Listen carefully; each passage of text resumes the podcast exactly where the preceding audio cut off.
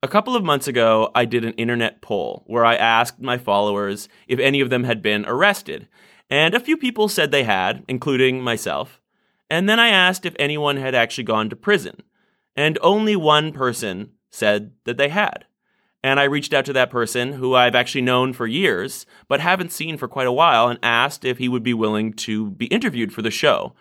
And he agreed.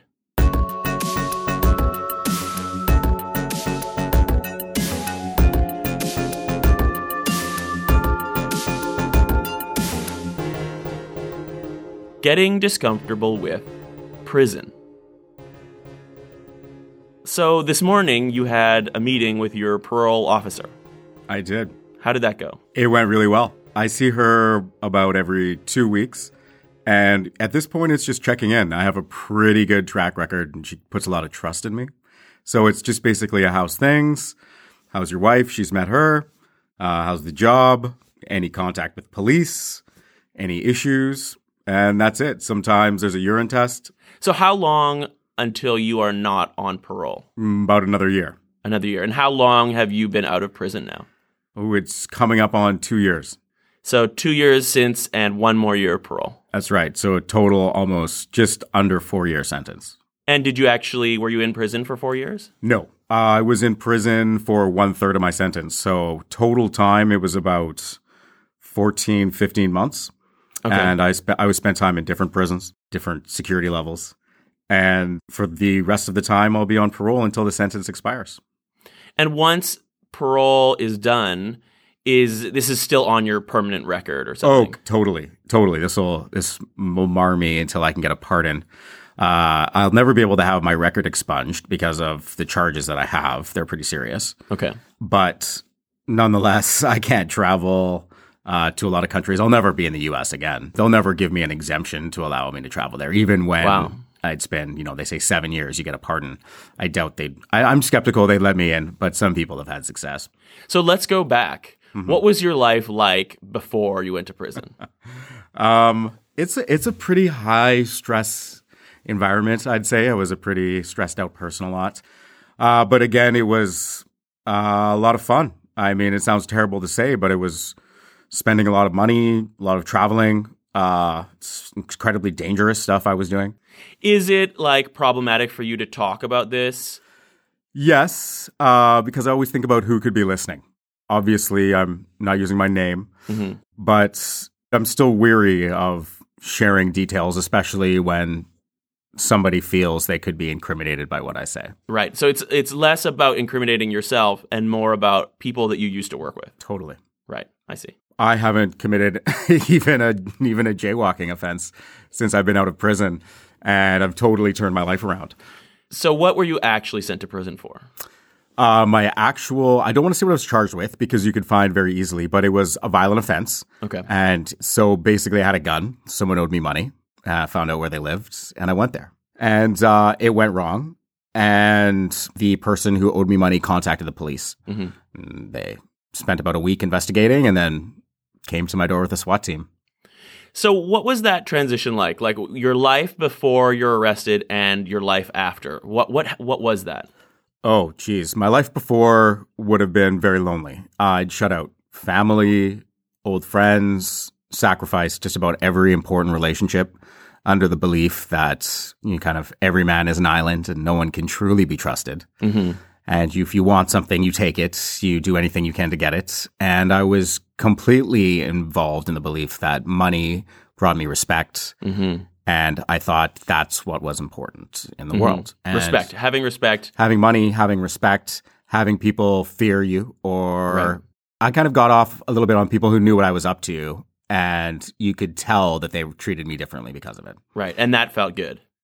I liked it definitely. Um, I don't like it now. Now it makes me incredibly uncomfortable.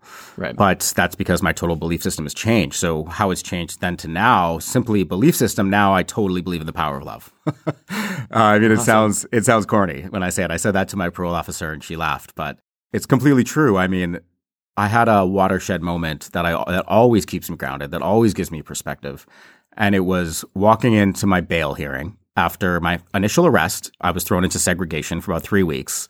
That was a very difficult process, and I'm sure we can talk about that after. But Okay. um, as far as beliefs from there, being in that segregated position spent, gave me a lot of time to think about where things went wrong, why I valued the things I did, and who I was as a person. And I wasn't quite sure who I wanted to be yet. I just know what I didn't like. And what my moment of walking into the courtroom after that segregation and seeing family and friends, people I hadn't seen in years, uh, whether it was morbid curiosity that they showed up, but there's people showing up for me. There was people who were visibly shaken, and the courtroom was packed. Uh, it was basically my my family got all these people there. I pretty much went to bat for me, and that kind of shattered my you're you're alone. Kind of you have to do everything for yourself because I mm-hmm. needed all of them at that point mm-hmm. so incredibly. And it was obvious that they weren't there because they feared you or respected the money you'd made or anything like that. They didn't know anything about it. They were all in the dark. They had no idea. It was shocking for my family to realize after all the lies I'd told them kind of what I was up to and mm-hmm. in the very worst way. They did, still didn't know anything. They just know that I did this thing. Yeah. which you know it was on the news and it was a big, it was a big to do. Every news outlet picked up the actual crime. Right. So seeing all those people there, that hit me like a ton of bricks. I broke down immediately walking into the courtroom. You know, I was physically in shambles.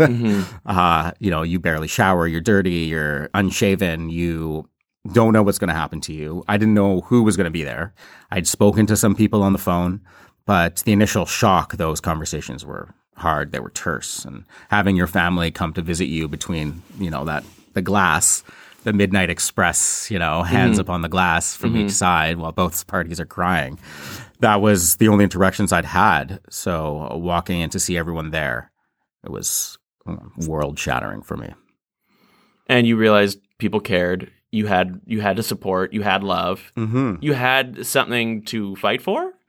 I had a reason to change. I had a, Right. that that gave me the impetus. I knew what I wanted to do. I wanted to gain their respect back, their trust back.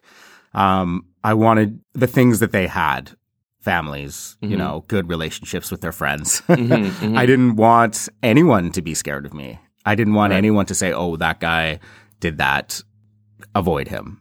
I was so scared of being isolated because I just spent three weeks, you know, in a box with no window, with Right. the light on 24 hours a day, not knowing what was going to happen to me. And my biggest fears just running through your head constantly. You have no TV, no radio. What what would that what would the biggest fear be in that moment? The hardest thing for me was this is going to kill my grandmother. it was Yeah. irrational, but you know, she's going to die. I'm not going to be there when she dies. Uh, the shame, my family having to explain to their friends. You know, it's, it's for someone who deals with the topic of shame like yourself, you know, it was, it was, what's the worst thing you've ever done? Now everyone knows about it. Yeah. So it was, it was crushing. What do you think would have happened in your whole story if you walked into that courtroom and there was no one there? It would have been a different story. That's an interesting question. Um, I would have probably reverted to the fuck you, you can't touch me. You know, fuck you, do your worst. Because I didn't kill anyone.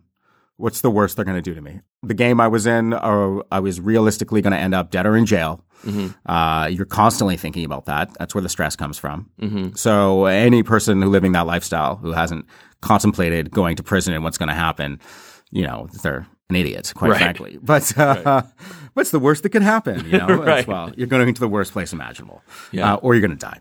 Yeah. And I'd seen it to happen to friends, so it's it's pretty apparent. But uh, I would have definitely gone the harder route. I would have walked in there and you know thought punching someone in the face and clicking up real fast with a group of guys who are similar to me would have been the way to go. No one's coming to bat for me. It's just me. Okay, So it could have been a completely different, completely different completely story. different ending. if they the would have if they would have dropped me and cut all ties with me, it would have been I would have been dead within five years for sure. wow. Absolutely. So tell me about the process of like the trial. Oh man, that was the worst part of the whole thing. Really? was- absolutely. It's your first experience with having all of your rights taken away. Right. You get no decisions. You get no choices. Right. So while I was on bail awaiting for the trial, it wasn't whether side I was going to plead guilty or go to trial, making all those decisions, uh, you know, figuring out financially how you're going to cover these massive bills coming your way. And you're totally restricted while on bail. So I was able to get bail. My first brush with the court system was the judge deciding whether or not they're going to let me out while th- th- until the trial date comes. Right. And so that was stressful because I was in a pretrial, which is the roughest place to be. It's where you don't want to do your time. So Sur- Surrey or North Fraser pretrial. That's a that's a prison or a, it's a it's called a pretrial center. Uh, it's where they take you. The first stage of prison is the drunk tank. The police take you, they Right. process you. Then if you're if it was serious, if they're not going to let you go with a promise to appear, if you're going to spend the weekend in prison, or if you're if it was a serious enough crime that you need a bail hearing, then you're going to North Fraser in Vancouver. okay. And that's for people who have sentences of two years or less, or are awaiting their trial and Right. have been denied bail. So why is that such a terrible environment? there's no amenities. So you're stuck in a pod. If you've ever watched like uh, 60 Days In or Orange is the New Black, and you see Yeah. those tiers they're living on with uh, the double bunks in the rooms Yeah. and the sink in the toilet Yeah. and the stairs going up and the tables in the center. Uh, so where you eat, exercise, and live and do everything within your pod, that's a pretrial. Okay. A, a prison is a huge place with, you know, it could be 500, 600, 1,000 guys, and you're you have a job, uh, you have rec time. you Right. know, it's a much different environment. Okay. And Okay. within the prison system, there's minimum security, medium, and maximum security. And that's all for guys who are doing real time. Right. So how long were you in pretrial? Pretrial was three weeks in segregation when I first got arrested. So is that isolation? That's because they didn't know anything about me and they were trying to sweat me for details. Okay. So tell me which gangs you're affiliated with so we know where to put you. Well, I'm not affiliated with a gang. You're lying. The nature of your crimes. Basically, no one who's involved in this type of criminality isn't involved with some organization.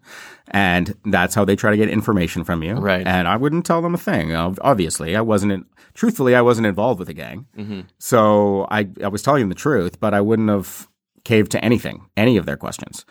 Because nothing had yet to be determined by the court system. Right. So any details I gave them could have been used against me Yeah. easily. Yeah. So they just kept me in segregation because they thought I was lying to them. But in Right. reality, I just had nothing to tell them. Right. So I had no interaction with anybody else. I never saw anyone else. Uh, you're locked up for 23 and a half hours a day. The lights are always on. Uh, it's called administrative segregation. So it's where they send people who are either in protective custody or people who they don't want to put them with the general population for fear of what might happen. So is it pretty much the same as when they, you know, we hear a lot in the news lately about people being put in isolation. Is that the same thing, basically? No. In a pretrial, it could be, but yes. But in a prison where you're hearing about that for long periods of time, it's different. Okay.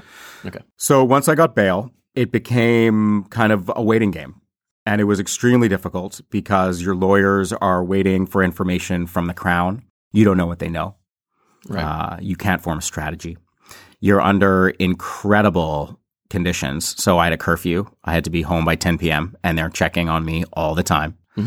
Uh, you're one minute late, then you revoke your surety. So we put up, my family put up $125,000 surety against property they own to ensure I didn't break any of my rules. And if I do, that's all. The government takes it all. Wow. So the stress factor is high.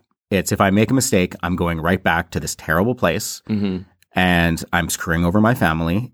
And it's because I made a small mistake, like the train was late or something. Right. So you have to be extremely diligent. And I had to get a job, and it's your first brush with freedom, but with conditions. Right. So you're out there. You're when I when they let me out after I was granted bail, my family was waiting for me by the prison door, essentially by the jail door, and I just fell to my knees. I was just so happy to be free. Honestly, like pictures of Nelson Mandela flash in my head, and I see how ridiculous that is now. But I was like, that's what it feels like to be to get a first taste of freedom, and then you realize how restricted that is Right. and it's tough. I have to leave my job now because if I don't get home in half an hour, I'm going back to prison. Right. And it's really hard to be respected in your job when you're under those rules. Right. It's very hard to advance, and certainly you have no chance of getting a job that has any type of responsibility or anything. Right. So you're stuck in a crappy job, and you have to constantly be aware of what you're doing and how bad it could really mess up everything. So you go from this place of living the high life Yes. in a kind of unrestricted profession Mm-hmm. where you are quite uh, successful at your job, Mm-hmm. you know, though it's criminal. Totally. Um, and now you're at a completely different social position, basically. Oh God, it's it felt like uh, I felt terrible about myself, and I didn't start to feel good about myself until the people that I loved started telling me I was doing good. I felt like I was a total piece of shit. I was going to prison. My I I had zero self esteem, and what really helped me was going on dates. Quite frankly, Really? yeah. It was um, I met someone. She's amazing, and we ended up getting married. Actually, so So you you you were dating on per on like Yeah. pre-trial. so after I'd after I'd gotten out on bail, I was like, you know, swiping right on Tinder. And how like were you telling people the situation or totally, entirely. I was Really? I had, came from a place where I'd lied so much right? to everyone. It was brutal honesty at all times as my policy, and it's Wow. it's kind of toned down from brutal honesty to just be honest Yeah. and own your feelings and Yeah. tell the people you love how you feel Yeah. and what's going on. But I didn't have much to hide, so it was very easy. But that that brutal honesty phase when you're starting to date someone is it's difficult. It's you're talking to them and oh well, let's meet for dinner at nine. Oh, actually, could we make that six? You know? Why? Well, I have a curfew. You still live with your parents? No, I have a police curfew. And then telling them what happened. Wow. And you can Google me and find out what happened pretty freaking fast. So, Right. uh, luckily, the girl that I married, the woman that I married, saw something in me. And she is a successful person. She's someone that you look at and you respect what she's done with herself. She's Yeah. worked hard and done well. And I couldn't believe she had any interest in me. And that gave me my kind of first, that gave me my confidence back to go out and go after things I wanted and to think about my future and believe I actually had one that was going to be as enjoyable as my previous lifestyle of doing whatever the fuck I wanted Yeah. to whom, whenever, with no consequences. It's interesting to have been seeking a kind of respect based on fear, power, money, status, Mm-hmm. and then basically looking for a new kind of respect based on honesty, love, and acceptance and and connection. Mm-hmm. And discovering, I guess, through your family, your your friends, and your now wife, that you could still get that. Even with your mistakes, you could always still get that that redemption Yeah. essentially is what it was. It was totally redemptive for me. It changed who I was. I had something happen to me that was traumatic and that gave me the impetus to change. yeah. And I found within them, you know, my reasoning to change and something to move to look forward to. Mm-hmm. So it's kind of a social process, this redemption. It really is a connection with other people. It's not something that I mean, like maybe in theory you could find it in yourself, or you could find it with with God and yourself, or something. But it's clear that as like social animals, when other people say to us like, "Hey, I'm not giving up on you," that's so powerful. Incredibly powerful. And I think it has to come from someone who you want that acceptance from. Right. you know, if if my parole officer says, I, I believe in you, well, uh, yeah, great. Thank you very much. I'm so happy to hear that, that you have faith in me, but you could also send me back to prison. Yeah. But when my mother says it, or my wife says it, or my dad, then it's powerful for me. Yeah. It's like, yes, okay, it's validation at its core. I need them to validate that. And yes, I don't care what other people who I don't love think. I could care less if they judge me. I expect that. Yeah. And but they've already done passed their judgment and it's cool. So I don't need to rationalize anything. I don't need to explain anything else. They trust me now and it feels really great. So you dated your wife mm-hmm. awaiting prison. Yeah. Like, did did you guys get engaged before you went to prison? During? After? No, it was, I'd been out for about a year. we had an opportunity. If we wanted to have conjugal visits at prison, we had to be married. Okay. So we had discussed, you know, it was kind of if you want to come see me for the weekend, spend the weekend with me in prison, then um, you know, we need to get married in the prison. And that was immediately shut down. and I didn't want that to happen either. But, Right. you know, with that weekend comes, you know, all the food you want to eat and things. So I would have married her for a really great steak for sure.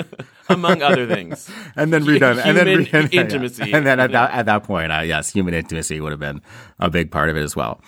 But um, I mean, she really stuck it out. She told her family right away, and she had to deal with everything that comes with that. Yeah. You know, I'm dating a guy who's on his way to prison, and I'm going to be with him while he's through prison. I guess you didn't know for sure though. Oh, no idea. I was, there was times when, you know, we're talking on the phone every day And there's, I was, you know, rereading my journal in preparation for this and looking through, you know, me writing about the conversations we had and how difficult it was and how everyone asked her about it constantly.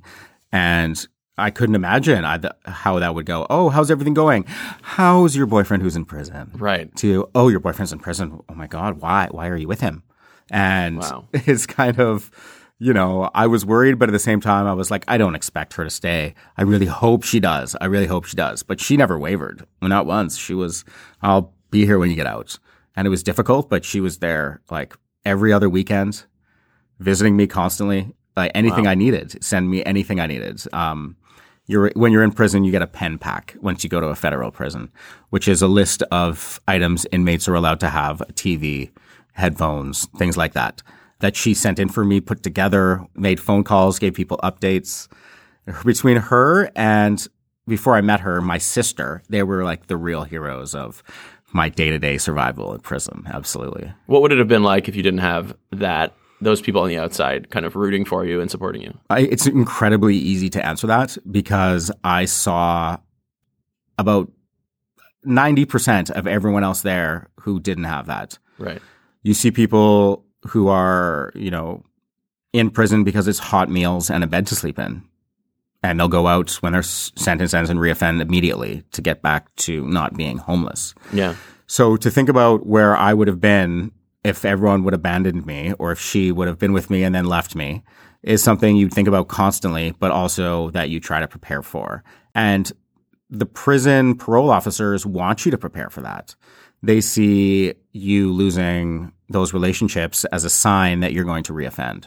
Right. So they ask you as part of your the plan you have to write to um, show to the parole board is how are you going to handle these situations? If your girlfriend dumps you, your grandmother dies, all the things that you have to tell them. What are your biggest fears? What are you? What could be some mitigating factors in causing you to reoffend? Right. Or, uh, so what are your triggers? Yeah. And so you have to think about that and then write a plan about what you're going to do. Wow. And uh, it's pretty cathartic. I remember when I was writing my plan, they don't give you much guidance in prison. They, it's on you to write your plan and what it's going to be like. And I wrote, I'm going to do this. And if this happens, I'm going to do this. And I didn't have to go through any institutional programming. I, when they tested me, uh, they test, they said, okay, you don't need a violent offenders program. You don't need a drug abuse program. Okay. You don't need a spousal abuse program. You don't need a sexual assault program, whatever it was. So I just had a job and I had schooling, so I didn't have to go to school while in prison. And so I didn't understand the terminology they use to quantify your progress in prison. And there's all these anagrams where fear means this, this, this, or Right. you know, it's um, it's very much a system to help people with no schooling understand, you know, the process of integrating into society. So I wrote a page, showed it to my parole officer, and they said, "Great, good job." And then I was proud of myself and went back to my cell and talked to another guy who was also going up for his parole hearing soon. And he showed me his, and he'd been through just about every program. And his was seven pages long into areas with a table of contents. Uh, it had he had used all the terminology, and I didn't I hadn't heard any of it. And he said, "No, you're going to need this. They're going to ask you these questions." And so I had to he had to school me real fast on what it needed to be. So I went back to my parole officer the next day and said, "I'm going to need that paper back before you submit it. That wasn't what I should submit." And he said, "Good. I'm glad you're you know taking it upon yourself to actually Wow. to actually go out and do that." And it was a test. If I would have Really? submitted that page and sat down with the parole board, I would have not gotten parole. They would have said, "Oh, you don't understand anything about your crime cycle," and I would have said, "What's a crime cycle?" Right. You know, and that's And I mean, was that valuable to you, or were you just oh, playing the game? no, it was playing the game. It was highly valuable, but you have to play the game.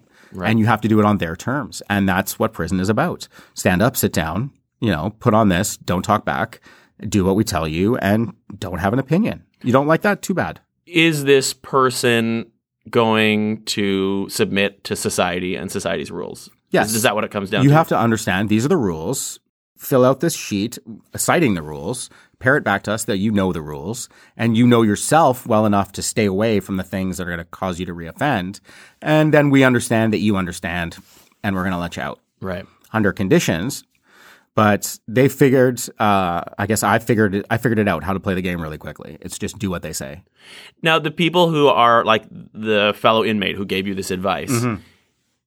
Is this person, is it going to work for them without the support that you had? Mm. to what degree is recovering from prison and changing your life basically contingent on having outside support? Completely. Absolutely. For you to do it by yourself, just like anything else that you need support to do, any difficult thing you're going to do needs support. And if you don't have, there's really not a system in place outside of the parole system to make sure to check in on people. It's incredibly difficult for someone with mental illness or someone just um, dealing with social issues to be able to stay on the right track.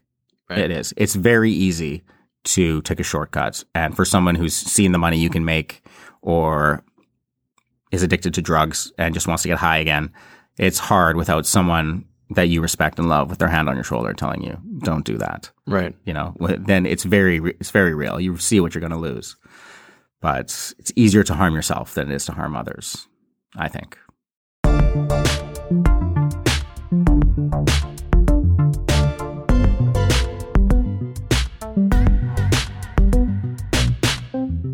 So let's go back to what was that transition like now from you actually go to trial, mm-hmm. you get convicted, Okay. you're going to prison. So I didn't go to trial. I pled guilty. My lawyer was excellent and was able to negotiate a plea deal for me that didn't include a majority of the charges they wanted to pin to me. So they worked out a deal. And thankfully, the judge who sat on my plea deal for my sentencing was the same one who sat for my bail hearing. So I had the benefit of him seeing all my family and friends, for him reading all their support letters, and for seeing him seeing the change in me from my attitude previous to after a year and a half on bail. Right. So he was he agreed with the plea deal with the sentencing and gave me what I'd pled guilty to. So that's it. There was no trial. I wanted to avoid a trial. Right. If I would have gone to trial, then I could have gotten zero years or I could have gotten eight. Right. And were you pretty much prepared to go to prison at this point? Totally. Uh, I mean, I was crying my eyes out when I was walking into the courthouse. You know, that moment when my now wife is driving me to the courthouse in the morning to be sentenced to pretty much how long I know I'm going away for. And then you start your sentence from that point. And it was a really bleak morning. And, you know, it was a drive from Burnaby to downtown Vancouver and it was silent. And Yeah. you pull up and we're just both crying in the car. I remember me getting out of the car and her, she's on her way to work. And I'm walking up to the courts and I'm just kind of standing to about to go in the building and she's still sitting in her car and the car's just idling and I'm just picturing her sobbing in the car as I'm, you know, she's about to head off to work. Mm-hmm. And it was diff- it was difficult walking in there, but at the same time it was let's get the punishment started. Let's end this. Let's get through it. Did you feel a sense that you needed this, that you deserved this? Not at that time. I wasn't feeling either of those things. It was I was very very scared. Extremely scared. Right. I knew that I was going to go to pretrial and I'd been there before, but this time I was definitely going to be in the general population. Right. which I was I was happy about Okay. because that's a lot better than segregation. You can come out of your cell, move around, get a TV, creature comforts. Right. But I also knew that I was going to a federal prison. I was going to I was going to the big boy prison, and I needed to harden up real fast. Right. Because I just spent a year and a half on bail coming Right. to grips with my emotions and my feelings Right. and my family. And now it's time to put on the tough guy face because you're walking into a prison. So, like all this kind of healing that uh, you were probably doing over the last year and a half on bail now has to go into hiding behind the kind of armor that you need to survive prison. Totally. And, you know, I couldn't watch a prison show. It had me freaking out before Right. I, I, wa- I was going into the I was going to prison. There was no way that I could watch one of those shows entirely without being like, oh my god, I'm gonna have to walk up to the first guy I see and punch him in the face and join a gang and get tattoos and Right. Um, I might have to do that. Or someone's gonna try and rape me. What am I gonna do? Yeah. You know, someone's gonna test me. I'm gonna have to fight someone. And when you've just come to grips with who you are as a person, it's scary. Would you say that you would have been better equipped to just go right into prison, though you may not have, your life may not have transformed in the same way? It's almost like you were more ready for prison before you changed. I was absolutely more ready for prison before I changed, but I wouldn't have met my wife. Without bail, I would have met her. I wouldn't trade that for anything. Yeah. But uh, I would have been more prepared. But at the same time, I wouldn't because I didn't know anything about it. I wouldn't Right. have known anything new. I wasn't talking to people who'd been to prison. you don't know what it's like until you get there. You don't know how you fit in until you set foot in the environment. So what was it like? Oh man, when I first when I got through signing all my papers and getting transferred and walking into where I spent most of my time, which was a medium security prison, is tempered by this 3 months you spend in a place called RRAC. And anyone who has a federal sentence goes to RRAC. You all go there and it's an observation center and it's like a max prison. You're on lockdown a lot and they treat you terribly and you still don't get your pen pack until you get out of there. So depending upon what your crime was and how you act in that place is depending upon where you get sent to. You could go to a max if you're a troublemaker. You could go a medium if you're a violent criminal, or you could go to a minimum if you're just a nonviolent drug offender or you made a big mistake and you're doing a couple years. To, So you're you're being sorted, you're being sorted, yeah. and is there also a sort of a hazing aspect to it? Well, when you get there, they lock you in your room for 24 hours. And what you do is you put your paperwork up in your window so the guys on the unit walking around can see what you did and pretty much decide where you fit in and where you sit before you actually set foot Wow, in their little this is the other inmates. in their little world. It's only a pod of about 30 guys. Okay. There's 100 guys in RRAC at the time, maybe 120. And they're rotating in and out. So you really don't know anyone too well. I made a few friends, but they're gone at different times. They might be at the end of their stay and going to their prison when you get there. And no one's there for a long time. And everyone's pretty much on their best behavior. What's that like? Like, what's that first day? They let you out finally. Like, what? You just walk around, you say hi to people. Like, what is that like? Well, people are knocking on your door, looking at your paperwork, Okay, and, and talking, talking to to you, you. and Okay. saying, "What are you in for? What'd you do? Yeah, what gang are you in? You know, who do you know? Right. What'd you do?" And that's a rotating cycle, and you have to figure out who's who, kind of by coming to your door and how to react to them. You know, some giant guy comes to your door, you're treating him differently than the old man who knocks on your door, Right. who you're like.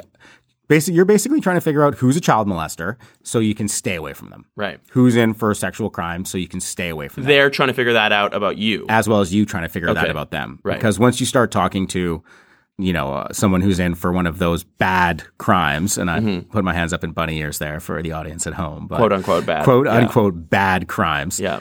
You have to avoid them at all costs. Or And so that scene, that is, that's a real, in prison, there's like this hierarchy in which there are bad crimes and there are other crimes. 100% what you did is your initial kind of rank. So, uh, so fit in. child molester is probably the worst. Is that right? you hurt children or women, you're at you're at the low rung of the ladder. And there's so many guys in prison who carry so much guilt about what they've done and they feel impotent because there's nothing they can do for their families or to help. They're kind of stuck. Is they want to attack or cause violence to someone who hurt someone that they could have cared about or Right. it's their way of trying to misguidedly help society. right. They they become the garbage men or the enforcers of, you know, social justice. It makes prison. sense in a twisted way. It's it's unfortunately it does, but most people come to realize pretty quick that that type of activity doesn't help them get out of prison. Right. So you are going to interact with those people. And prisons, maybe five, six years ago, they integrated all prisons. So no longer would they send all child molesters to one place. They'd integrate them into every prison population.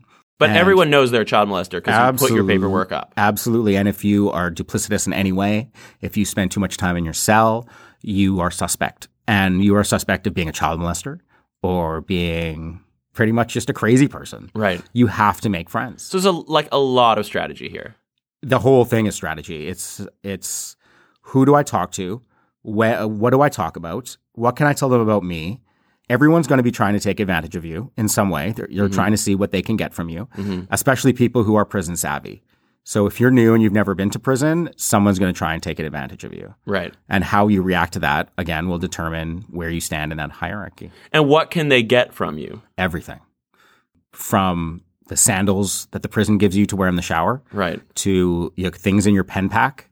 I mean, if you lose your TV, you're at, you're just sitting in your cell for t- ten hours a day, not doing anything. Right. Uh, they could take everything that you have and extort you to do terrible things Right. and threaten your family on the outside. I mean, there's guys in there who are powerful people Mhm. and they become father figures to younger kids in prison and they could have those kids do anything to you. So you could lose your life Right. as well as every small possession you have, which you cherish Right. because you have so little.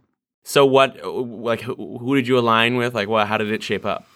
Oh, well, I so in RRAC, let's just skip through RRAC because everyone's on their best behavior except for the people who are definitely going to a maximum security prison, the murderers, the people who are very violent, and they're on their first day, they'll just go start a fight and immediately go to their mother prison. So let's fast forward to me at my mother prison where Okay. I spend most of my time. And it's a fully integrated, very large prison. And figuring out where I fit in there was extremely difficult. There is kind of like a uh, unwritten rule to every area, the gym, the, where you eat, and uh, certainly within the units themselves. So what who you live with is your first kind of foray into the hierarchy. Who is this person you live with, and where do they fit in? Do you get to choose who you live with? Not initially, but if you make a friend, you guys can get a room together if you can convince the person you're living with to take the other room. So for me, the person they stuck me with initially was a problem for me. He was an older gentleman.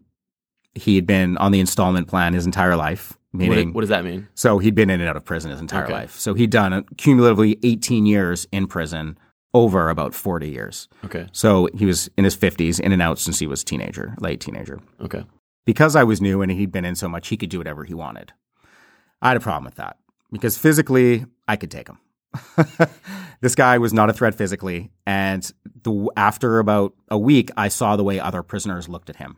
So you were being sort of not dominated, but treated like a, a Like- pupil uh, by like someone who was putting you in a strange social ranking, basically. He was as a newbie, but the the things that he got arrested for and the things that I was doing criminally, I was much more advanced than he was. so on the scale of criminality, your crime actually gave you some status. Absolutely. People knew who I was coming in, and I had friends who had, you know, said, This is our friend, and if you bump into him, then treat him well. And that didn't help me because none of those people were in the prison where I spent most of my time, but some of them were in a prison I was transferred to later, Okay. which, which definitely changed my comfortability. But that first week, I quickly realized that this guy is not someone I should be in a room with. And, you know, he was loud and he had this long, oleaginous, kind of greasy hair, and he was a conspiracy theorist. And he drove me nuts. So it wasn't just the hierarchical thing. It's just like this guy's interrupting annoying. my I don't want to live with this. Guy. I guy. do not want to live with this guy. Right. And so I went up to a guy that I'd kind of talked to and just in my wanderings, and he lived in the same wing as me, and we'd play some cards or backgammon or whatever. He was an older guy, and he's had a lot of answers. He was a very prestigious inmate in the prison. He ran the canteen, and that's like the seat of prison life, uh, prison social life is the canteen and what you Okay. buy there with your own kind of prison money. Uh, and so I asked his advice, and he said, "Yeah, you got to get out of there." And he introduced me to another guy who was like, he had an open spot, he had his an open bed in his room, and so convincing him to allow someone to come in when he had a solo room at this point, Right. He, uh, the guy, did me a solid, and he said, "Okay, okay." He let me do it, and about a, within two months of that, that guy was driving me crazy. and after about two months in, I had f- some friends at, at this point the thing I realized real quick is everyone who comes to talk to you right away are not the people you want to hang out with. Everyone who holds back and kind of assesses you, those are the people you might want to get to know. Right. So all the people that I thought were like the cool kids or like didn't want to talk to me or didn't like me eventually became some of my closest buddies. Okay. And they're just kind of like, you know, they were weary and that was the way to play it. And I figured that out pretty quick when I eventually moved in with the guy that ran the canteen. And I spent most of the time with him. I got peace knowing that, or I came to understanding that everyone's going to annoy me. And everyone makes a sound when they sleep. Yeah. And, you know, you- you're in prison. There's You're in no, prison. yeah. Get used to it. And I was able to, you know, come to an understanding with him and talk to him reasonably about issues that we had. But he, as far as the higher hierarchy, he was way ahead of me. He was, it was letting him, letting me live with him made my stay very comfortable. And why was that? Just because he had such status, or because he was like the kingpin of the canteen? he ran the canteen, so he had a lot of say. And if you, you know, who got to go first, who got to go when, when you got your canteen, he could control all that. What products were brought in, you know, he had power. Mhm. And he was a lifer. So he had a life sentence. So you don't mess with lifers Because they have nothing to lose. nothing to lose. Right. So, for instance, in prison, if someone challenges you, it's a physical fight in a cell. The person who enters the house and they don't live there, if someone comes into your house and fights you, the person who came into the room is the aggressor because your home has some type of sanctity. Your room is your home. Okay. So if you invite someone into your home, you know, it's not as aggressive as you wanting to fight someone and going into their house. So if you want to test someone, you say, lace up, put your shoes on. I'll be in my cell. Come on in. Like, you really want a piece of this? Prove it. Come on in here, right? But no one, even if they were angry, would have set foot in a lifer cell like my roommate without a welcome in. So if they wanted a piece of me, I could just walk to my room and no one would dare come in there. Their life would become hell. Wow. So So this is a real lucky break. it was good for me, but I didn't realize that right away because if someone got aggressive with me, I would be willing to step into their cell and take the punishment. You're both going to get punished, but the guy who's the aggressor is going to get treated slightly more harshly. So a lot of the times, if someone challenges you and says, come into my cell, they don't really want to fight. They want to test you to see if you're going to do this.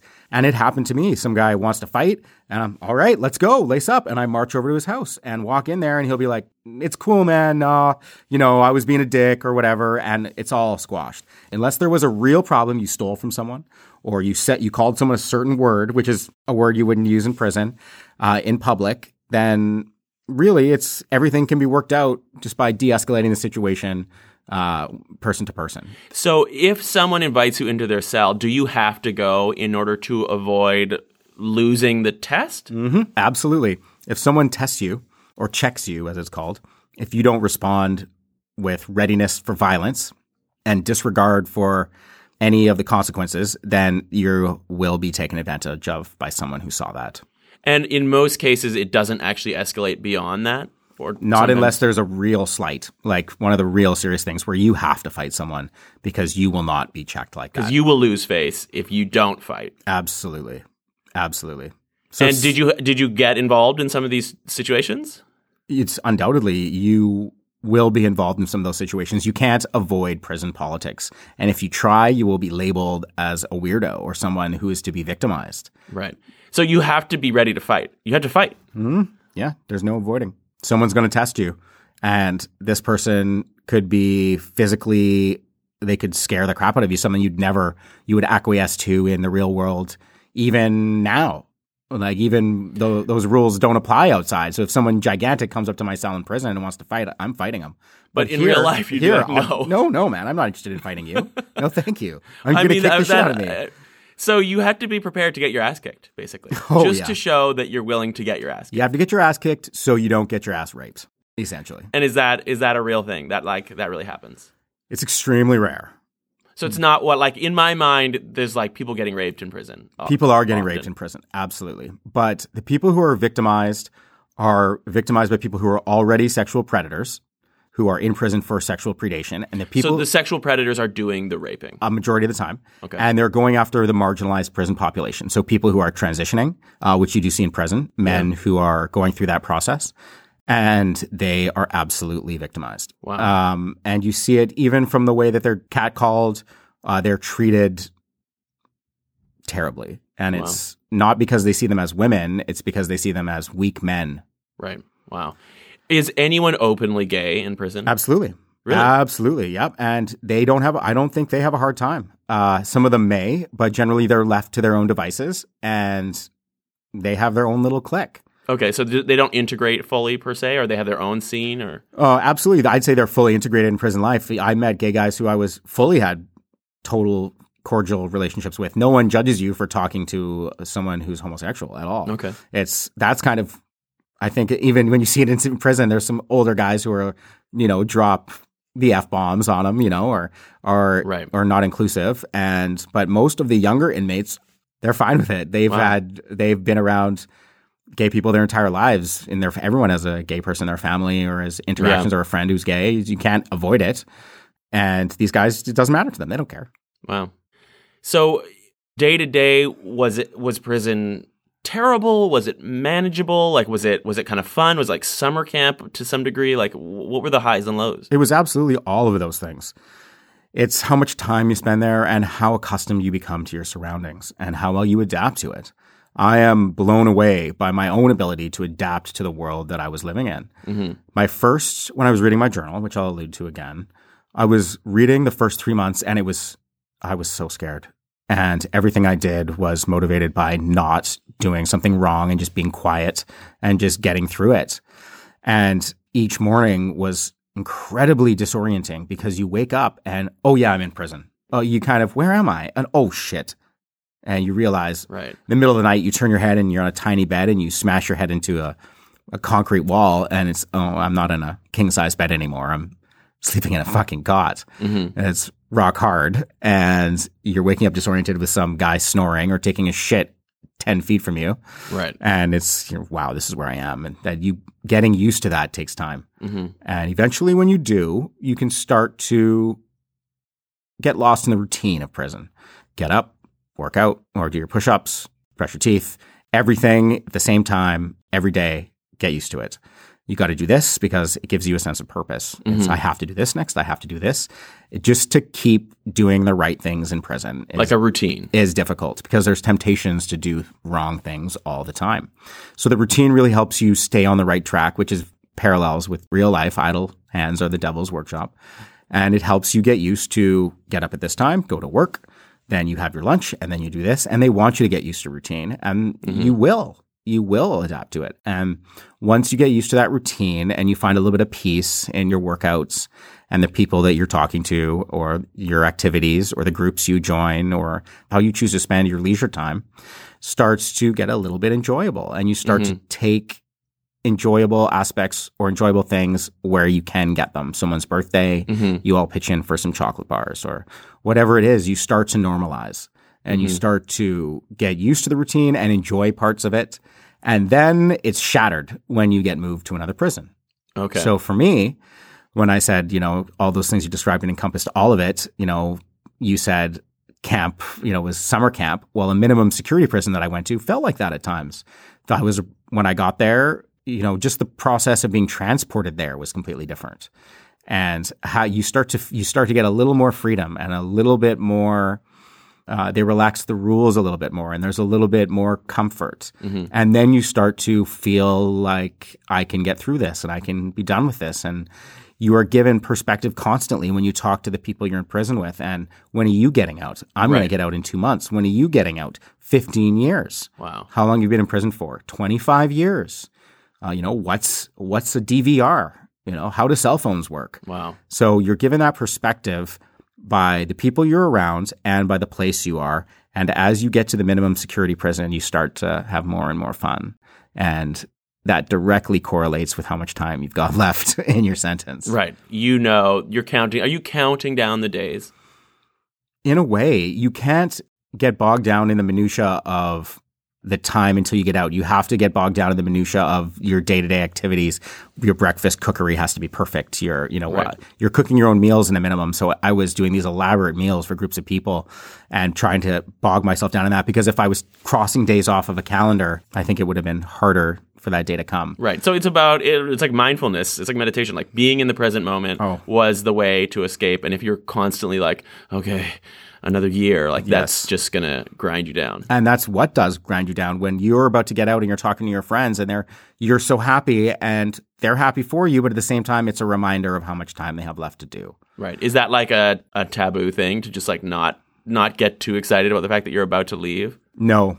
It's kind of strengthens your it strengthened my bond. I was friends with a couple lifers. I was lucky enough to live on a unit with some guys who were great guys, but in for a long time for some pretty heinous things.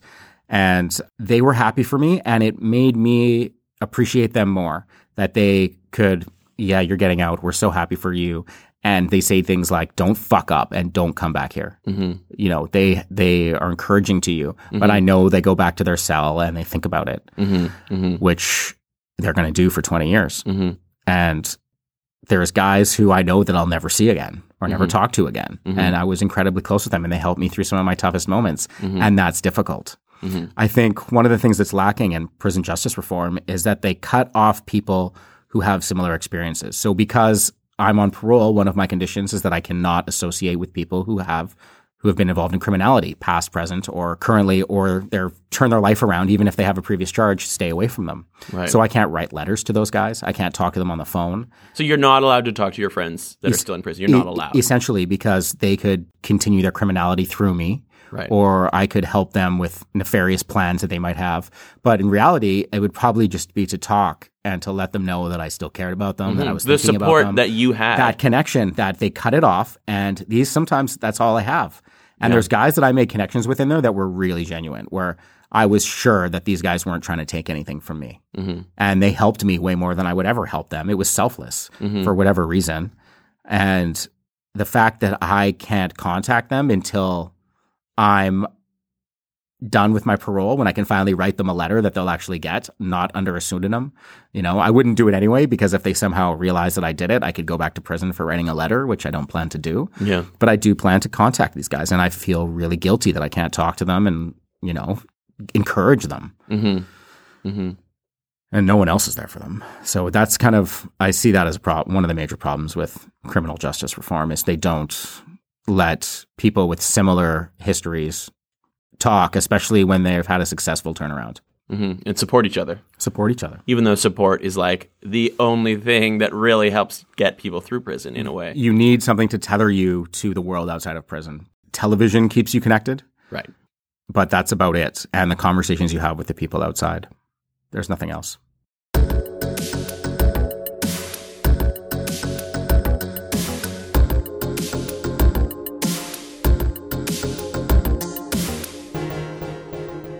I remember an incident at the medium security prison that shook me to my core. It was my first experience witnessing unmitigated violence where someone was really hurt badly and died eventually because of it. Every evening, I would go to the gym, play basketball, and then go for a walk in the yard, which I'm sure people familiar with prison speak envision a huge fenced in, basically grassy area, which is what it is, with about a mm-hmm. kilometer of track running around it. And me and my workout partner would cool off and walk and talk about our plans for the future. And he was coming up for parole recently, so we were running through possible scenarios and I was interviewing him.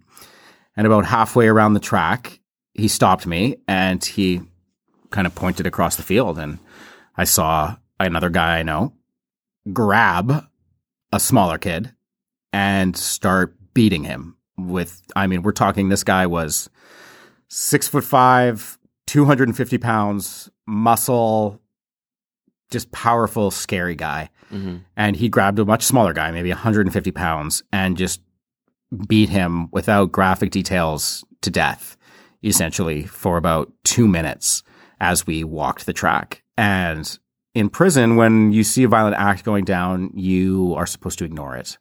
You don't draw attention to it. If you were to say break up the fight, then you might become a victim yourself for mm-hmm. getting involved. So basically, the idea is to ignore it. So we just walked past this vicious beating happening, and there's nothing we could do. And we're just kind of like quiet, walking by it as this guy's getting beaten to death. And after it was finished, the guy got up, cleaned himself up. The guards didn't see anything and went back to the gym. And we just kind of kept walking around. And when it was time to move back to our cells and the guards were doing their walk around, they saw this guy and we at prison went into lockdown and they eventually found the guy and sent him off to maximum security to eventually be tried for uh, essentially another murder. Wow. And so there was no context. So I was just like, what just happened? Why did that happen? Why did this guy do that? You know, he's, wow, that was, it had a serious impact seeing a guy lying there, you know, gigantic pool of blood, essentially dying. And when I heard what it was about, it, it really hit home for me just how dangerous prison was. It was this smaller kid had just gotten to prison and he asked to borrow a little bit of food, essentially 50 cents worth of candy from the bigger inmate. And after about two weeks, he hadn't paid him back. So in the middle of the unit, in front of about 100 guys, the big guy walked up to the little guy and said, Where's my money, fucking goof? And when you call someone a goof in prison, it's one of those words that is an instant fight. And for a little bit of history, it harkens back to when if you swore at another prisoner back in the day, 20, 30 years ago, you would get a demerit or a point against you, and that would delay your parole time ostensibly. So guys would not swear. They would use words like goof or rat or Jimmy or whatever slang they came up with to kind of fit people into a certain box. And goof was the worst one that you could you call a child molester a goof. You call someone who you want to fight a goof. And the big guy called him that in public just to fuck with him, just to test him. I don't think he had any t- intention to wanting to fight the kid. He was just being a jerk. Called him a goof, and the kid kind of walked away. And immediately, other inmates started going to the kid and saying, "You're gonna let him call you a goof? You know, if you do that, if you let him get away with this, then you're next. We're gonna get you." And so the kid felt like he had no other option but to attack this guy.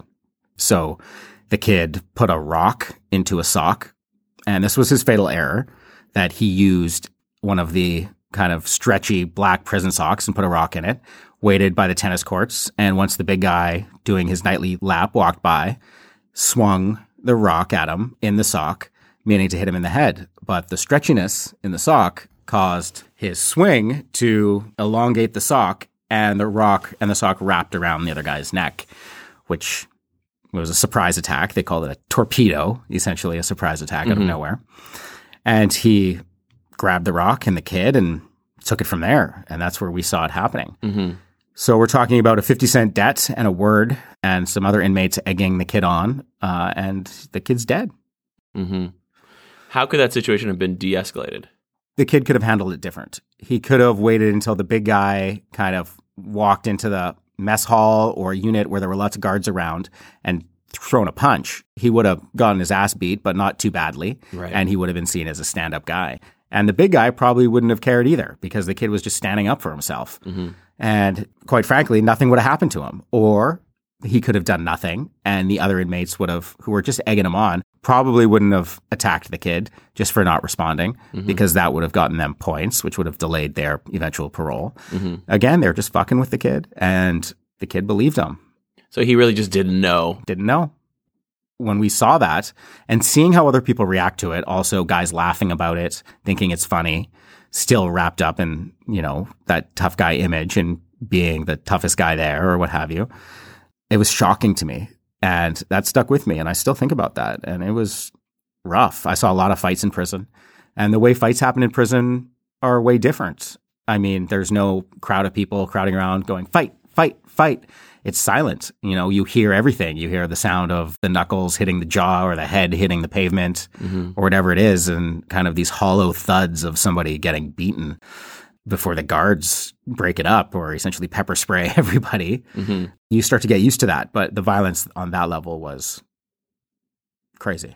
How did you get savvy? Like, was it just making connections, finding people that you could trust, getting, or did you already kind of like, because of the career path you had before, have a sense of how to navigate prison? Oh, God, I had no idea. I figured out pretty quick just watching how other people reacted and trying to figure out who was important, who they talked to, who to avoid, and just keep your mouth shut. And that earns you a lot of respect in the beginning, just being quiet. But do you think that you had a leg up from being in a world where you were around quote unquote tough guys? If Yeah. I were to go to prison or someone who, you know, their crime comes out of left field, what what is going to happen to that person? That's pretty much the dividing line. If you're someone who's just made a mistake, something happened, look at the guy who drove the bus that killed the Humboldt hockey team. Right. What's going to happen He's going to do eight years and it's going to be a very hard time for him. He's going to be victimized. That's a very high profile case. Right. And he's going to be victimized most likely because of the prison they send him to. Uh, he won't be in a minimum security. And the publicity level of his crime that everyone knows about it. And, and kid- children were hurt. kids were kids were killed. And he made a mistake and he's going to have a tough time. Other guys who weren't high profile are still going to have a hard time but it's not they're not going to be necessarily targeted for that level of violence i think. We'll see what happens to the guy but he's going to be shunned by just about everyone. And for me yes it was easier because my charges gave me respect mm-hmm. And if they come up and talk to you and they're honest and you're honest with them, people generally realize real fast that you're not someone that they want to fuck with because you know you should know the angles, like what you're alluding to from being in the game. Right. Because there's lots of guys like you who are in the game who there's that's where you're going to find those are going to be your friends. The guys who are at the same level on the outside are going to be your friends on the inside. Right. So I feel bad for the people who find themselves in prison with no idea of the world or the people they're going to be around or the people who are going to be trying to take advantage of them.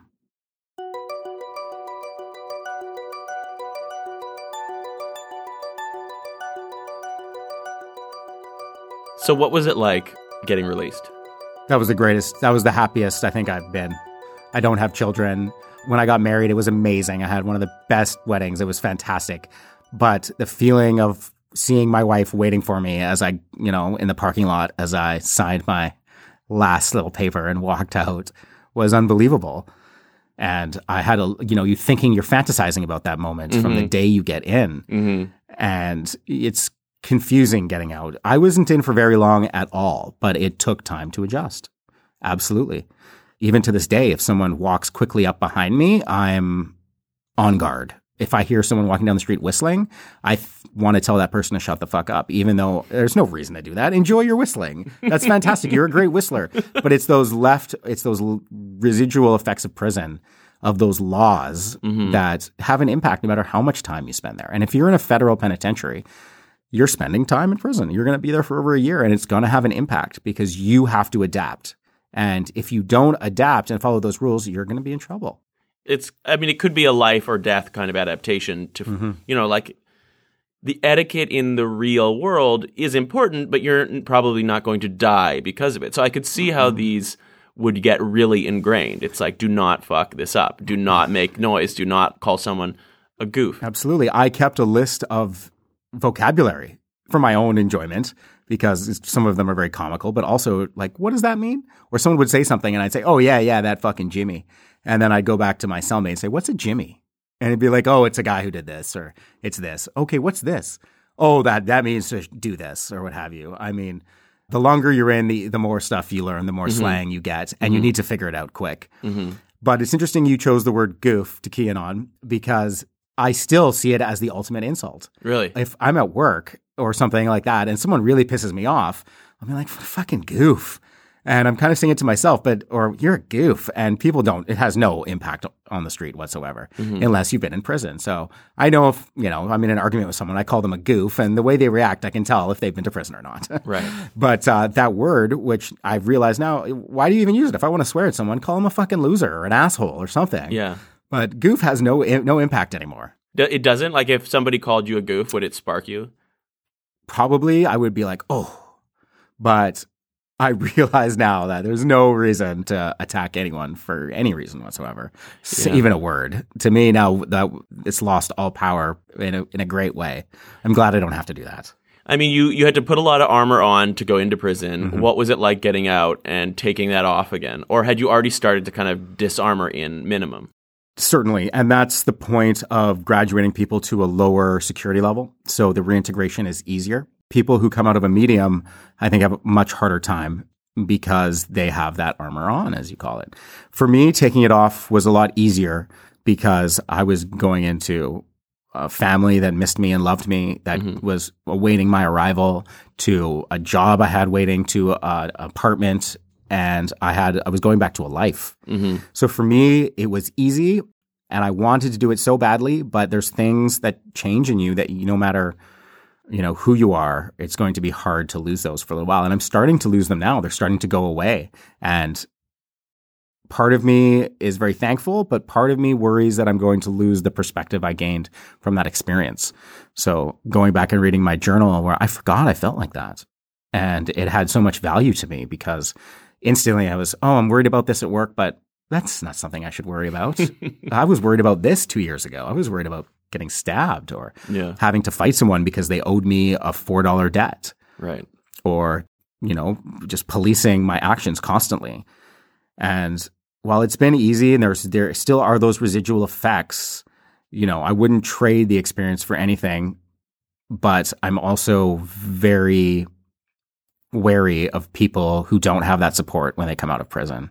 They need a ton of support so it's very difficult for them to de-armor as you say because there's nothing there to help them hmm and they they need that armor still. not to the point where they're attacking someone who calls them a goof on the street, but to that point where they're not affected by the gigantic challenge they have ahead of them. hmm People have a hard time when they come out of prison, even getting a job. And it's very easy to fall back into your old crime cycle, as they call it. Do you have opportunities in prison to really be yourself, to really be authentic, or to like really open up, to really like express yourself? Are there like therapy programs, or if you like get really close to someone? Very rarely. I can count the genuine conversations on one hand. And most of them came because I joined a group. Everyone kind of joins groups, whether it's, you know, you want to lift weights or you want to read books or you want to, whatever it is, do yoga. There's guys who will join it, make a group and start doing it together just to pass the time. hmm So for me, my genuine interactions came from the groups where we had common interests and we shared moments because some of the groups are administered by people who aren't inmates. So this group was administered by someone who it was their job to basically police this group or to mediate this group. And because that person forced us into kind of being ourselves and giving honest answers, we didn't feel we had to lie to look tough and everyone was sharing. And so in those groups, we kind of had that freedom to be ourselves. And with one, there was one particular guy who was a lifer that around, around the same age as me, very different background, but we got along well because we both happened to be in this group and we happened to like football. But we had some real conversations about him facing another 20 years in prison and about me getting out and how he would deal with it and how I felt and, you know, how his family views him versus how my family views me. And we had some honest conversations and things that there was no reason for him to lie. He had no angle. There was no benefit for him. hmm And those conversations are few and far between because you could share something that could make you a victim. Yeah. And that happens all the time. You say something to someone in confidence or you say some, you say your opinion about something and someone else says, "Oh, really?" and disagrees and goes and tells someone who disagrees with you and then you're in a beef before you even knew it. Right. You just there's so much gossip and so much talk that you have to be really wary of how much you open yourself up to anyone. And even people who are close friends, it can be over in seconds because they did something that you feel is against your personal code of conduct. And that's it for that person. And now you have to not only not associate with them, but hurt them. I mean, it's, it sounds like it's not just your your code of conduct. There's this social structure code of conduct Yeah. that's imposed upon you, and in certain instances, for your own safety, you really do have to react a certain way. It's it's like a predictable. If this stimulus happens, you need to react this way, or your prison life could potentially be dangerous or unpleasant. It's true. There's there's you know the rules of the prison that you have to follow in order to get parole. There's the inmate rules, Exactly. which you follow to not get victimized, and then within the little inmate groups, there's your own rules. Okay. So there's the rules of your household negotiated between you and your cellie. We don't do this. We don't do that. Uh, if you're going to do this, I need to know this. If you know, it's do you figure out how to respect each other. And then within the gangs and the threat groups in the prison, there's their own rules you know, that go above and beyond those prison rules where if someone says this, you attack them, where it's you have to hate this person because they're friends with that person. Right. There's rules for everything. How you conduct yourself determines who you are in prison. So now that you're out, do you feel those effects still? Do you have trouble connecting with people? Like you're you're very honest with me, but we've mm-hmm. known each other for a while. Mm-hmm. You know, is it difficult to connect with people? Is it difficult to open up? No, it's really easy for me. And that's part of my, where it started as the honesty policy, kind of owning what I've done.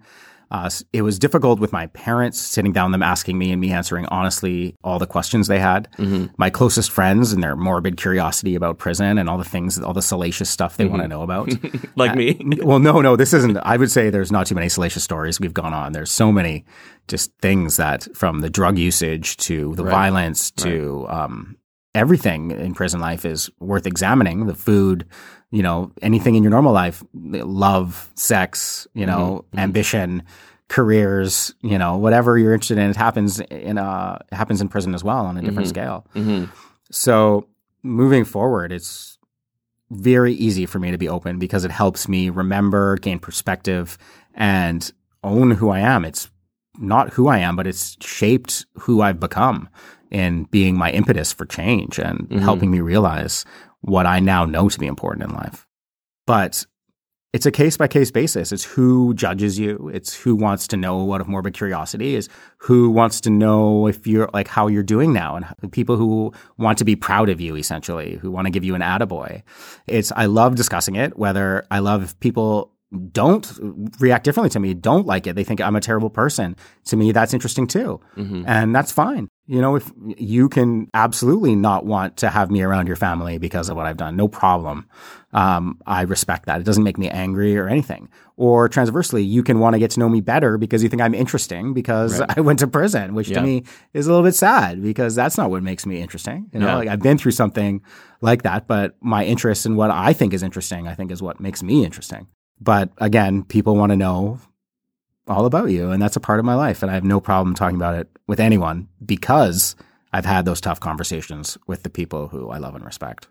Do you see yourself uh, having these conversations with your own children in the future? That's an interesting question. I know that my children will know, but I probably won't discuss it with them until they are capable or they show me they're capable to understand all of the aspects of it mm-hmm. from politically, you know, um, criminal justice and criminal justice reform to marginalized people who are sent to prison, to people who just make mistakes, to people who are hardcore criminals and what to be aware of and be scared of until they're savvy enough to understand the repercussions of their actions. I probably won't tell them right. the repercussions of mine.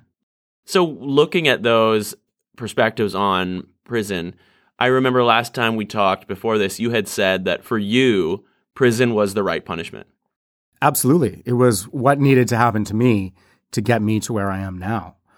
I think if I would have had a slap on the wrist and I would have had a suspended sentence or I would have gone to trial and had not guilty, I would have gone right back to what I was doing. Absolutely. It took being arrested to have those moments of clarity, to right. have those moments when everything I thought was wrong, everything I valued is empty is is totally I'm a totally emotionally bankrupt person, mm-hmm. you know, and if I would have gotten away with it or gotten off with a lighter sentence and not gone to prison, then I wouldn't have changed absolutely. Are there cases where you feel like prison for certain people, certain populations is the wrong approach? I think it depends again, case by case, what happens. I think there's people who need treatment more than they need prison, or they might need treatment before they go to prison. Right. Um, I think society punishes people by taking them away from people. And in prison, it punishes people by removing them from the population of the prison. If you want to punish right. someone, you isolate them. Right. And that's the best we've been able to come up with. Which just goes to show how powerful socializing, how powerful human connection is for a social animal like humans. It's like the ultimate punishment is we're just going to put you away, and then even when we put you away, we're going to have another put away. Yeah, exactly, and that's it. And it's you, it's all of your your freedoms are completely taken away, even just to talk to someone, to have a conversation with someone, and that's when you see people starting to crack, and that's when you mm-hmm. see people becoming worse and deteriorating. It's being around people that helps. And the people who, I mean, I see it's a disproportionate amount of First Nations individuals in prison then you know, it's 25% of the prison population and maybe 6% of Canada's population. Mm-hmm. So you see that and you hear people who've lived in residential schools or um, people who've been abused by people in power uh, the system essentially, and you start to think maybe you shouldn't be in prison. I've talked to people who are in for 20 years and they seem like they couldn't hurt anyone. You know, it's like this guy's harmless, but he got a lot of time, maybe a disproportionate amount of time for the crime he committed. Mm-hmm, mm-hmm. And you see that more with marginalized peoples in prison. Yeah. I mean, it's interesting that it's like because of your advantage, that extreme punishment was maybe useful and justified for you to I'm, give you the perspective that you needed. Whereas mm-hmm. someone who's at a disadvantage, it's like overkill. Mm-hmm. And it raises the question like, what are, are we trying to reform people or are we trying to punish people? And is there value in punishing people? Like, do you feel that going to prison has absolved you in a way? You're like, look, I did something that I'm not proud of but I went to prison and that makes it better? Hmm. Or for you, was it more just about proving to yourself what had value? Certainly, proving to myself what, what had value was important for my my belief system, but um, I don't feel that I would ever be absolved of what I did. You have to accept what you did own it, and deal with the consequences. So prison for me made me understand the consequences of my actions, which is something I was completely out of touch with. So I don't feel absolved. And I know that when I finish my sentence, I'm going to feel like I've paid my debt to society. Because since 2014, I've been dealing with the fallout of my actions. And while I was sentenced to four years, basically, it's been going on for a lot longer than that. Mm-hmm. So it'll be six years of dealing with this. And once I am done with it, once I'm done with my parole, I will feel like I've crossed a line because really I'm just a normal citizen again. I, so my life changes. I don't have a parole officer. I have no conditions. If I want to travel somewhere with my wife, no problem. And I'm certainly glad that I went to prison to gain that perspective. Mm-hmm. Absolutely, 100%. It was the punishment I needed. And as far as punishing people or reforming them, I think prison kind of tries to do both. They certainly succeed at punishing people, but they don't generally win at the reformation. I'm not sure what the recidivism rates in Canada are, but like you alluded to, the people who are marginalized who could use treatment and maybe a window into themselves, into why that why what's happened in their life and helping them come to terms with it and the trauma they've been through mm-hmm. is underserviced in prison. They have groups you can talk to and programs you can do, but the people running the programs aren't fantastic examples. Uh, um, you know, they could be people who've taken a two week training course who used to work in the kitchen and now they run a program for violent offenders. Right. So there's the way they do it is questionable. What happens while they're in prison and after they're released for them needs to be examined. So they're not, I don't think they're winning on the reform aspect, but they're certainly winning on the punishment aspect. Yeah. Yeah. And I'm just I'm not sure. I'm wondering what the value of punishment is. For me, it it absolutely had value. Okay. Uh, but you see other I saw people all the time who it has zero value. It's a zero sum game. The system doesn't win. The people don't win. Mm-hmm. There's absolutely no winner. They're just everyone's losing. What are the cases in which punishment doesn't work? For people who don't see it as punishment anymore, uh, there's a saying in prison, you know, I'm here for three hots and a cot, which is three hot meals and a place to sleep, essentially. So I'd see guys who would get a two year sentence. They'd be in for six months and they'd be out onto the street with the clothes that they wore in prison and then they'll immediately skip their parole check in, go get high for three or four days, and be back in the prison a week later wearing the same clothes they left in. Mm-hmm. And prison's not helping them. Mm-hmm. It's mm-hmm. it's just they will spend six months there. They'll make two dollars and fifty cents a day. They won't spend a dime of it. So when they get out of the prison in six months, they'll have a few hundred bucks. They'll blow it on drugs and be back right away and it's a constant revolving door. I saw a guy come back three or four times in the time I was there, mm-hmm. and it's it pissed me off. Initially, I was like, "Dude, you're getting a chance. What are you doing?" And he was a guy that I would play cards with from time to time, and I'm like, "What the fuck are you doing? Like, why don't why don't you just go to your parole hearing?" You know, you'll be in a halfway house and then work on getting a job and don't come back here anymore. Like, I'm never coming back here. He's like, yeah, man, I, no one's hiring me. I'm not getting a job. I, you know, I've been in and out of prison for 20 years. I, this is what I know. So it's hopelessness. It's essentially it's of it's their fallback plan. It's their it's they'll make a mistake, which they don't view as a mistake. It's just how they live their life. Whether it's addiction to drugs or prison isn't so bad in their mind that they'll go out and commit another offense just to get sent back or violate their parole to get sent back. And it's comfortable for them. They have friends there, they have a life there. If you do enough time there, it becomes your home.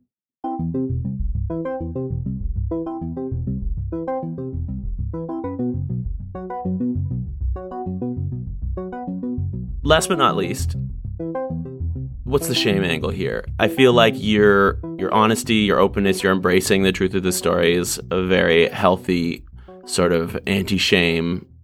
Like, do you feel shame about your crimes? Do you feel shame about going to prison? Mm-hmm. Is there is there a lot of shame for you? What's what is the connection? Oh, the shame was strong. um, so we'll start at the beginning. For me, the shame of everyone finding out what I was up to was crushing in a very short term. I was ashamed of myself for what I'd done, but as soon as I realized I wasn't being shunned, that went away really quickly. So the long lasting effect is, for instance, I was at a friend's party uh, his birthday party last weekend, and I'm seeing people I haven't seen for a while. These are old friends like you and I, and I'm meeting their spouses for the first time. It's oh great to see you. I haven't seen you so long, and the spouses are being introduced. This is Bob. This is John. This is so and so. This is me. Oh, hi. I've heard of you, and it's like oh man, like. Uh, this is terrible. Like, I don't want to be that guy where you've heard of me beforehand as the guy who went to prison, who's a total piece of shit. And I've, I, that's, I'm comfortable being judged like that because yes, I did it, but I feel so much shame at that point. It's kind of like, oh man, like these are really good people. And, you know, I get over it pretty quickly, but I'm still, I'm always going to feel that because people are mm-hmm. going to react to me like that. And it's, mm-hmm. it's a shameful thing. And I think that's actually healthy for me because it gives me that perspective where it reminds me like don't fall back into that don't do that. Like you might need some money but don't do it that way. It's the shame is a motivator. I don't want it anymore. I you know it's good and i hate it. Mm-hmm. So it's a it's a part of my life. I did a shameful thing that i understand now was shameful before i felt shame at being exposed for what i did but i didn't feel shame about the actions that i did i felt shame that i was exposed Right. that the people I loved, you know, were now finding out the truth. And I felt shame that I had to lie about it. But I didn't feel shameful about what I was doing. And that's the interesting aspect for you and shame. For my previous life, I don't feel shame about it. But the actions that put me in prison, I do feel shameful about. So it's kind of, it's at odds. I'm at odds with it. That's interesting. I mean, for me, there's there's a kind of distinction between guilt and shame, in which guilt is your inner compass, where you're like, mm-hmm. I say what what I did was bad, and I feel like when you talk about the motivation to stay on the path you're on now, that's really guilt. Mm. Shame is those moments when someone else meets you and says, "Oh," and the mm-hmm. way you feel about their judgment, like that's the shame mm-hmm. that will haunt you if people reject you, if people judge you. I, I'm I'm prepared for that. You know, you it's not out of the blue. I'm almost expecting it, mm-hmm. and I think that tempers its effect on me. Mm-hmm. But certainly, it's not a good feeling. I mean, I I don't. I can tell myself, and the way I kind of solve it, that conflict within myself is I don't care what other people think. I really don't. Everyone that I love is forgiven me, mm-hmm. and I have a stronger relationship now than ever. So it's, it's you care about the opinions that matter, Exactly. and you don't care about the opinions But that that's don't matter. what I have to tell myself when I feel that shame. Yeah. Cool. Thanks so much for sharing. Thanks, AJ.